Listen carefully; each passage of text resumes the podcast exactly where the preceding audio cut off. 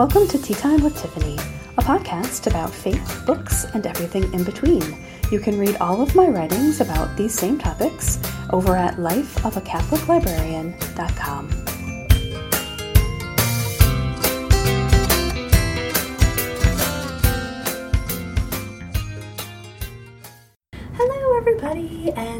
to episode three of our Tea Time season for Advent 2017.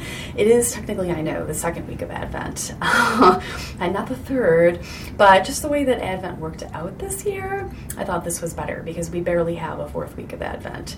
And of course, it's just way too close to Christmas at that point to be recording podcasts and you listening to podcasts. I know that's not going to happen, and reading books for a book club. So, we are in the second week of Advent. Uh, we have another week to go of recording um, these podcasts for the season. I'm trying to think what is the week. Let me peer at my calendar. Um, right. And then, yeah, yeah, that'll be our last one. um, for this season, looking at the dates, I was wondering if we could just squeeze in another non book club related one before then, but no. So that's okay. Um, we're going to talk a little bit about Advent today. We're now that we're in the second week officially, and obviously we're going to be talking about what's happening, and then segue into chapter three of the Christmas Quilt, our Advent book club selection for this year. Okay, so what's been happening with me? I have been knitting and crocheting up a storm. I'm trying to finish up some gifts, so I am crocheting some coffee cup cozies and I am knitting some towels and scarves and mittens. Lots of winter accessories. So I've been super busy with that. Um, that's been keeping my evenings rather um, rather packed, but I'm enjoying it very much. I also um, promised that I would update you um, after last week's installment of the book club. My voice is super scratchy. I'm sorry. I think I'm coming down with a cold. Um, but after um, talking about chapter two of the Christmas quilt, we were the theme. One of the themes was baking and how it brings families together and tradition. And so I mentioned that I was going to try and bake, and I'm a terrible baker, just for the record, but that I was going to try and bake my grandmother's beloved Italian chocolate ball cookies, and I did over the weekend, so I wanted to report in on that. So I did not ask her, my, my grandmother is still living. She is 91 and is absolutely beautiful. Um, I didn't ask her for her recipe just yet although I'm going to. But I found one that seemed to me to be sort of the ingredients that I would have expected. And I wanted to just sort of try this on my own so that I had something to compare it to. And so I found one. It did not have chocolate chips in it, and I hers have chocolate chips, and I wanted them to be like hers. So I was just planning to add the chocolate chips in. So I quartered the recipe just so that I could try this out over the weekend they turned out pretty good, I will say. When I bake, you never know. And so the good news is that they are edible, and not only that, they were pretty tasty. Not exactly like hers. I'm dropping my index card one moment because um, I have my notes on this. So, not exactly like hers, and not as good as hers, but I didn't expect them to be as good as hers. But pretty good, and everybody likes them. The chocolate chips I was concerned about them melting into the cookies. And I tried them not long after I made them, and I was thinking, oh, I want the chocolate chips to be. You can taste the chocolate chips, their um, their texture in the ones my grandmother makes. But today I had one after, of course, they were fully cooled, and I had actually had it in the refrigerator for a little while because it was just in with the rest of my lunch. And then the chocolate chip texture was much better, much closer to what I remembered with hers. So I just want to get all of these experiences towards making the perfect cookie later down the road. So um, I was I was happy. Uh, my frosting job was not so good either, and my frosting was a little too thick. So I need to um, I think beat that a little bit longer. But you know I've got some mental notes. I've got that experience under my belt, and we're gonna make another batch before Christmas. So I'm excited, and then I can have her try them, and she can give me advice on where to go from here. um, but I enjoyed that. and helped me, and I enjoyed the process. But of course, I'm just I'm so type A when I'm doing something like this. I hate this about myself because I, and this is going to go into chapter three of the book club, which we're going to get into shortly. I want it, if I'm baking or cooking, I want it to be quote unquote perfect. And of course, it's never going to be perfect, especially if it's baking because I'm terrible at it. Um, but I want to try to do as good a job as I can. And so I get all uptight about, you know, how much are the measurements. And it's funny because in the book, you'll notice that they don't have measurements. And that's the way that many people cook. Like my mom and my grandmother, it's just, yeah, you just kind of taste it, you put in a handful, and then you see the texture. And I'm a person that likes exact things, and it doesn't really work that way necessarily with family recipes like this. So it was a good experience. I'm planning to keep working on this and talk to my grandmother about it and then compare to what she does with what I tried because then I've got this firm experience in mind that I can now build upon. So it was fun. I enjoyed that, and I was thinking about the book and how I do want to try to build memories. And so I need to not be so uptight in the kitchen so that I can have you know the kids help me, um, you know, to try to build some baking memories because those are special. I think when it comes to the holidays. So. Okay, that was a yay. So, um, Christmas cookie experimentation, knitting. I ordered some more presents, so I'm not finished, but we're much closer than I was last week with getting my Christmas shopping done. The other big thing going on with me this week is that I'm planning for a trip to visit Christina. Um, it is her birthday this weekend coming up, and so I'm going to visit her for her birthday, and I'm excited. So it's gonna be a little weekend venture with a party, and it should be fun. So, even you know how I am when I travel by air. I'm a nervous Nelly and um, I just get myself all anxious about it. So I'm nervous because I'm flying but you know i'll be tweeting and stuff. So i'm sure i'll be fine. Um, but i'm always like just happier when i'm back on the ground. It's not a long flight so it should be okay. Just oh mile between an hour and an hour and a half. I already have a knitting project picked out that i can bring with me and i have no qualms about saying that i have no problem drinking alcohol any time of the day when i am on a commercial airline flight because it does calm me down a little bit. Normally, no, I would not do that at noon or wherever, you know, my flight is, but little Bailey's in the coffee never hurt anybody when you're really, really nervous about flying. So hopefully I'm to be fine. So I've got that coming up too. So that's the big what's happening. Um, in Catholic stuff this week, uh, it is the second week of Advent, like we mentioned.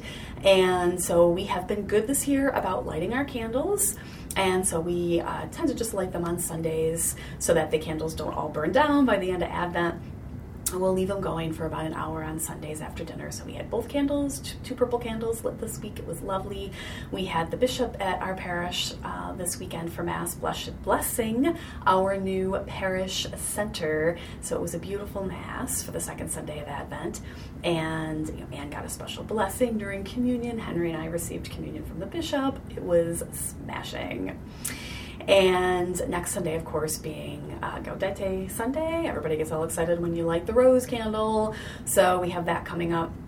And I'll be attending that Mass with Christina, which will be lovely. And Henry will be serving at that Mass back here at our home parish um, for the, the third Sunday of Advent. So Advent's going pretty well. It has been. I don't feel stressed out.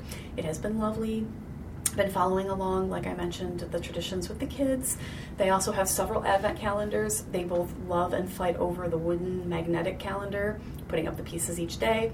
They also have chocolate advent calendars that this year are not working out very well because the pieces are all coming loose uh, jarring from their day and so they open the little window and there's no chocolate there and I've got to do surgery on the calendar to get the chocolate back in the right place and figure out which one goes where. I think next year I'm going to spring for the like expensive chocolate advent calendars, by which I mean like ten dollars rather than two ninety nine or whatever these were. But I saw really nice ones in our uh, Aldi grocery store that were truffles, really fancy candy. They were much bigger, and I think they would stay in their slots better. So we may try that next year. This year, they actually have two calendars apiece because the grandmothers got them one too, and they're all just kind of falling apart because they're smaller. So anyway, but the kids really do enjoy Advent calendars generally and the Advent candles. And we've been following along in Advent um, in our Catholic stuff for the week. So, let's turn to chapter three of our book club. Um, hmm, maybe I'll record just thinking ahead a little bit before we get into chapter three. Next week we have chapters four and five. One of them is a smaller chapter, and that's the end of the book. Perhaps I'll record a tea time, mm, but then it won't be for Advent. I don't know. But we need to plan for Lent. We'll probably just do that on the blog. But we'll probably we'll need to talk about if we want to do a book, do a book club again, if we want to do a special devotion together, how we want to structure that. So be thinking about that. Lent starts on Valentine's Day this year. So once we finish up this and get past the holidays, this book club that is in this season of tea time and get past the holidays obviously then it's the beginning of january. It's not that far to lent. So be thinking be thinking about what you'd like to do and we will plan together. All right in chapter three these were my thoughts. Whereas okay so chapter one i thought was just really fun and uplifting in a sense, just learning about um, this family and all of the old traditions that Sylvia was thinking back on. Very enjoyable. Chapter two was just sad and nostalgic when we learned about Sylvia's mother passing away when Sylvia was still a very young girl, and how uh, how much that affected. Sylvia throughout the rest of her life, even unto her age now as a grown woman. So it was just, it was a very, a lot of people mentioned that, that chapter two really made them cry. Chapter three, to me, was a much darker chapter. All right, for a number of different reasons. So, Sylvia's mom has passed, right? It's the beginning of the Great Depression. Sylvia's mom has passed away. And now she's got three children left behind Claudia, Sylvia, and then a little boy. And in chapter two, Sylvia mentioned her mother. One of the things that she took so hard when she knew that her illness was most likely terminal was that she was worried that her son wouldn't remember her because he was so little when she figured she figured she wasn't going to be living for much longer. And I don't have um, an exact age in mind for how old he would have been, little Richard, probably three or four years old. I'm thinking. So that has to that's very hard. It's just all making me very emotional as a mother. So now we're in this very difficult period in the few years after Sylvia's mom has passed away and she has mentioned that Christmas was just never the same after her mom passed, as you would imagine, and that her dad just never really got over it. And so, about five years after this, so now we're in the mid 30s, still very much in the Depression.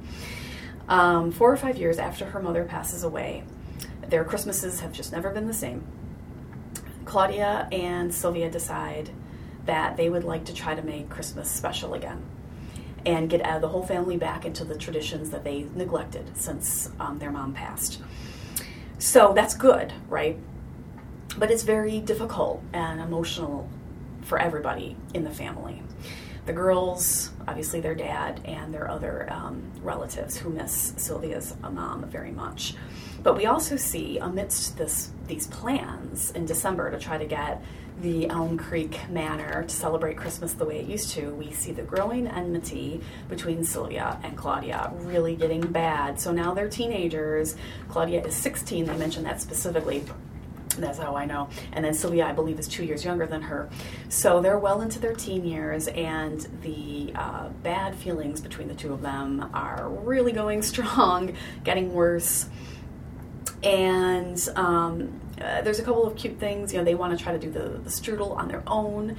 Um, to bring that back. And, uh, you know, Claudia is just bossing Sylvia around like there's no tomorrow. And Sylvia is just trying to make nice about it. And their dough, I found this very endearing. Their dough didn't, of course, turn out as perfect as their mom's. And they're really upset about it, but they just try to cut their losses and make do and still make a couple of strudel, even though they were planning on making many more. But it's their first experience doing so they, you know, in the end, they agree it's not as good as their mom's, but it was still pretty good. Sort of like my chocolate ball cookies, right? And so at least they tried, and they can just tr- continue this tradition in the future, try to improve upon it in future years. So there was that, and just the definitely uh, Sylvia sort of gritting her teeth with the way that she feels Claudia is bossing her around. And then there's the star so, oh my goodness, I had forgotten about all of this from when I read the book before. Um, so, the tradition was that somebody would hide the star for the family children, young children, to try to find on Christmas Eve because they wouldn't decorate, get the tree and decorate until Christmas Eve. And when they would finish decorating, hide the star, child would find it, And when it was found, they would put the star on the top of the tree. That child would be lifted up to put the star up there. And that child also won a prize of some kind of candy, I think. So there's a lot, there's a, a bad scene between Claudia and Sylvia as to who's going to hide the star. And Sylvia sort of grabs it from Claudia and runs off to hide it because she really wants to do it. This obviously does not go over very well, as you would imagine, with Claudia. Sylvia wants to hide it and she wants um, her brother or her brother's little friend, and this is going to come into play with the darker theme. Her brother befriends a little boy whose family is very down on their luck. And his name is Andrew, and he's over for Christmas. And she's thinking one of the little boys could find it and that would really brighten their Christmas. So she hides it in uh, the train, the box with all the train pieces for the train set in the nursery, thinking, well, the, the boys will definitely think to look there because that's one of their favorite places. So she hides it, goes back, the kids are set loose, they can't find the star. So she starts to give them clues. This has been this was a, a, tradition in their family every single year, the hiding of the star and all of that that came after. So Kids can't find it. She gives them clues. They still can't find it. They all go up to the nursery, and she's giving them clues in the nursery. They go to the train track finally, and the star is not there. What has happened to the star? And eh, you know, there's of course accusations.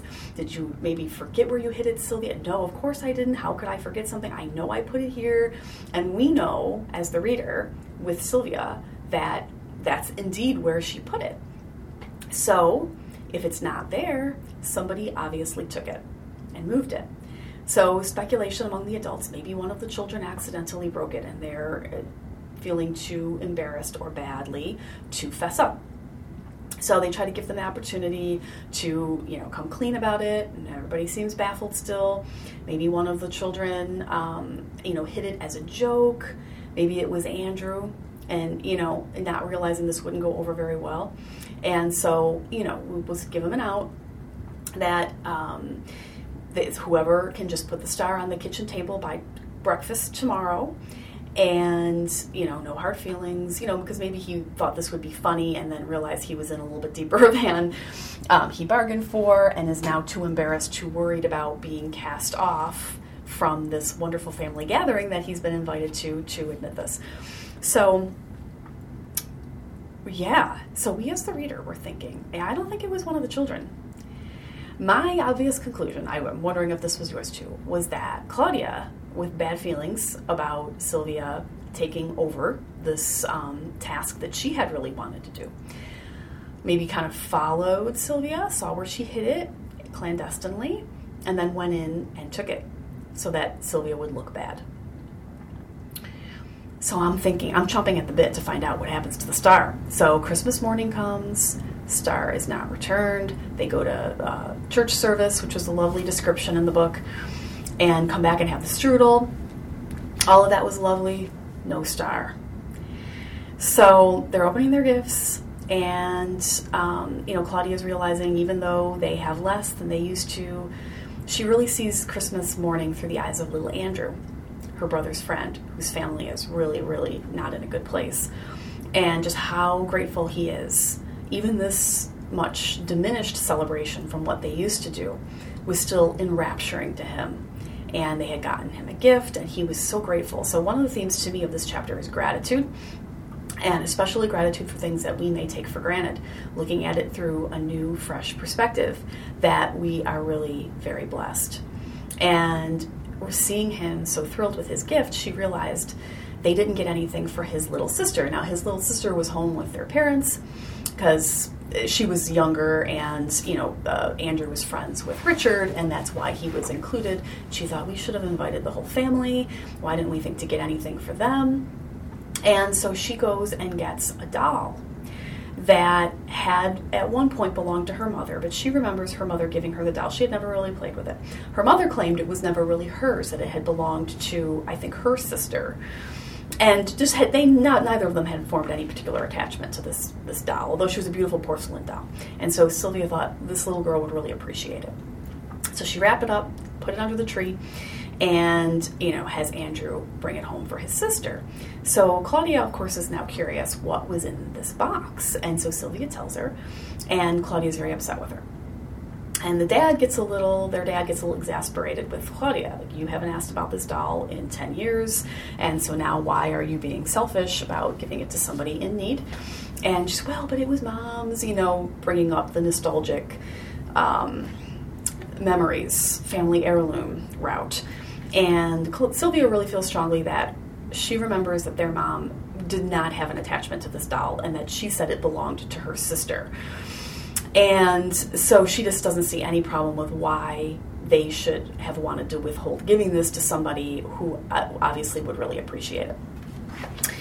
And so, indeed, they you know give the doll to Richard, or excuse me, to Andrew to give to his little sister and uh, but it still causes a little bit of a, a kerfuffle between uh, Sylvia and Claudia, and their dad tells uh, does kind of chastise Claudia about her lack of um, thinking of others and being selfish, but he does, uh, does say to Sylvia, you should have just said something to us so that you could have checked with your sister to see if she had an emotional attachment to it first. But obviously, your heart was in the right place, and that's what your mother would have wanted, which is true. We saw what a generous woman Sylvia's mother was in the earlier chapters, always wanting to give to others, and she they feel very strongly, as do I as the reader, that she would have wanted them to give to this little girl. So we definitely see all of these emotions that are swirling in the family the grief of their dad, the negative feelings that are getting worse and worse between Celia and Claudia, and their mother's death has only made that worse. Uh, just uh, just the lack of direction amongst other members of the family, the you know other siblings of their parents and their cousins, that everybody just feels adrift since um, the girl's mom passed, and that the holidays are just not not the same anymore. So our themes, looking back on what we've just discussed, gratitude, especially for things that we may be taking for granted. Another thing is that everything does not have to be perfect, right? Like the strudel, like my Italian chocolate ball cookies. We want to establish these traditions and keep them up. And it's easy to think, Melanie mentioned this too in a comment from last week about the strudel with the fudge and her family. It's easy to think, oh, it has to be just like this in order for it to be good enough to be set out at, you know, Christmas Eve or Christmas Day. And that's not true. The memories are in the creation, they really are. And yeah, you know, you want your fudge or your cookies or whatever it is to turn out well. But regardless, if you do it, what makes it special is that you're sharing it with your family. And it's a good story regardless of how it turns out. And just in you remember those things you know on a day-to-day basis. Do i remember what i did last tuesday? No I mean, maybe if I went back and looked at my calendar and I had a note there about something, it might then spark other memories of what I did that day and maybe even what we ate that day for dinner. Not necessarily, it really depends. But holidays, we tend to keep those memories. Um, it's just like other events in your life weddings and um, births of children and just other meaningful things that could happen to you throughout your life those memories just imprint deeper into your brain because of the significance that you attach to the occasion. And so we don't need to make it perfect for them to be memorable and for them to be special. Those are the things that we're going to carry with us through the years. And the important thing is to just keep up, keep on creating those memories.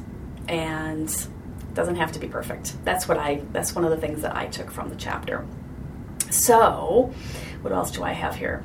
Um, I have a note about the quilt being the symbol, some a different symbol for everybody. So for Sylvia, the Christmas quilt, which kind of gets dragged out year after year for people to work on at Christmas time, it's a symbol of her fear of imperfection because it was really bothering her that Claudia started working on the quilt and her squares and piecing were not matching up.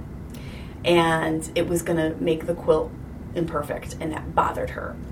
They mentioned that Claudia and Sylvia worked on a, a quilt for the Chicago World's Fair sometime around this within this five year period that we're now uh, traversing um, from their mother's death to this Christmas and that it just really bothered Sylvia that Claudia's um, measuring and piecing were just not perfect. It, Sylvia is a perfectionist, and that really, really bothered her. So for Sylvia, that's what she would see in the Christmas quilt. Why are we going to mar the beautiful stitching of our foremothers with Claudia's imperfect blocks? For Claudia, she mentions that Sylvia catches her like kind of throwing all the blocks into the sewing basket Christmas uh, night upset and she says, Oh, this quilt reminds me of this terrible Christmas now. Because she had been working on it. And she's just really mad. She's mad about the strudel not coming out good. She's mad at Sylvia. Uh, because she's blaming her for losing the star, and she's just angry at Sylvia for a few other things too. And so to her now, the quilt has this negative association. And uh, Sylvia suspects that Claudia knows that her quilting isn't as good as the other women in her family, including Sylvia, and this is a sore spot for her. So that was the um, association for Claudia. So really, for both of them, it's the quilt is a symbol of imperfection, and with that comes their sense of worth. Quilting is very important to the women in their family, and Claudia feels inadequate at it. So, very interesting. Very, very interesting. We don't see the quilt much in this chapter, but it is very important. The other thing that I have noted down here is Sylvia and Sarah. So we come back to the present day, and I'm coming back to the star, don't worry. Um, Sylvia has a talk with Sarah about calling her mom, and she does. But then Sylvia says, "Well, why aren't you? Why aren't you going? Or is your mom coming here?" And she says, "Nope, neither." She already had plans, and Sylvia just can't believe that Sarah is letting this opportunity pass her by to have a reconciliation with her mom and to share memories with her mom because Claude, uh, excuse me, Sylvia longs for that so much, having lost her mother so many years ago, and never has the possibility to share any more memories with her again. It's really bothering her that Sarah will not leap on this opportunity. Meanwhile, um, Sarah is sort of trying to get deeper into Sylvia's issues uh, with her sister. Now, Claudia, in current day, has passed away. That's how this whole series came to be. That um, you know, Sylvia inherited the manor and is now back in the family home, and it's dredging up all of these things that she wanted to forget about. Um, and Sarah thinks that you know, Sylvia needs to let a lot of these bad feelings go. Um, Sylvia was really averse to decorating the manor again because it reminded her of all these things. And Sarah saying, you really need to just form new happy memories. You have to let this go. You have to forgive. Your sister isn't here anymore for you to be able to forgive her, but you have to forgive in your heart. And Sylvia can't because of this long history of enmity between her and Claudia. So they see these things in each other that they cannot resolve the issues within themselves. And I think that applies to so many of us. I can say that for myself, definitely. And so, you know, Sarah just has all kinds of negative things to say about her own mother. That, oh, you know, she won't give up her usual routine on Christmas Day. She usually will work so that, um, the, I think her mom would be a nurse, and she usually takes the shift so that other people can have the day off, and she always did that even when we were kids. Sarah has a lot of resentment about that. She felt like her mother didn't want to be with them. And Sylvia's trying to see it from Sarah's mom's perspective. Maybe she felt like she was providing for the family. Maybe she wanted, you know, all of these reasonable explanations. Why? And she's saying to Sarah, why don't you give your mom the opportunity to explain? Have you ever asked her about it? No. But she doesn't want to. Sarah doesn't want to ask her about it. And so they just cannot resolve these issues within themselves. And so that's definitely, definitely coming to a head towards the end of the chapter, we see just a heartbreaking ending that um, Andrew and his sister, um, their their living situation just deteriorates, and the parents um, are trying to remember what happened, but they are sent to live with other family members because their parents just can't take care of them anymore. And obviously, little Richard was just devastated by the loss of his friend in his daily life. And they tried, just like with Elizabeth, the cousin in chapter one, kept up, you know, wanting to try to write a little to back and forth, and it just I, I think they were saying that they could never find the correct address, and that he wasn't able to keep in touch with Andrew, and they never heard from them again. The star. Sylvia never saw the star again after that Christmas. It was never found. I am dying to get to the last two chapters. I don't remember if now in the current day Sylvia finds the star in the manor and if she can piece together what happened. Um, I am very curious. So, was this something that Claudia did out of spite? Or was it another explanation? Was it another relative with some kind of emotional issue with regard to what the star represented in their family tradition? I am very curious. But that's where we're at in our story. So it's still Christmas Eve, but just getting later into the evening. And everybody's all bottled up with resentment. Sylvia is, all of these memories are coming back to her, painful memories, and um, the traditions and and the sense of loss is starting to pervade the loss of these relationships in their lives, the loss of um, items, physical items in their life that had uh, emotional significance attached to them, and um, just the loss of their innocence, really, with the death of their mother. And how they were never really fully able to recapture the joy that they experienced before she left them.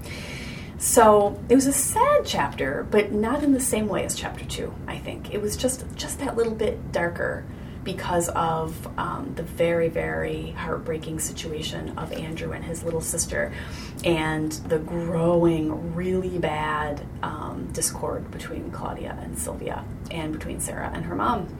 Okay, those were my thoughts on chapter three. I'd love to hear what yours are. Um, next week is our last week, so it's chapters four and five. But like I said, I think it's chapter five. The last is not as long as the others, so it isn't it isn't too bad of a bite to chew. But i know for me i can't wait to read them i didn't want to read ahead because then i lose track of where i need to stop off in these recordings um, for us to talk about this in our book club format. So now that i have recorded this i'm dying to get back to the book i think it will be a quick read um, all right, so I will see you all next week. Please leave your comments with your thoughts on chapter three here or in the thread over in the Facebook group, whichever you prefer. Can't wait. I hope you have a wonderful third Sunday of Advent. I will be reporting in with details of my trip to see Christina next week. We'll have um, more Advent stuff, final book club stuff. Um, probably some dance stuff because I've got lots of prep work coming up for that. So it'll be a really good week. I look forward to talking to you then. Bye.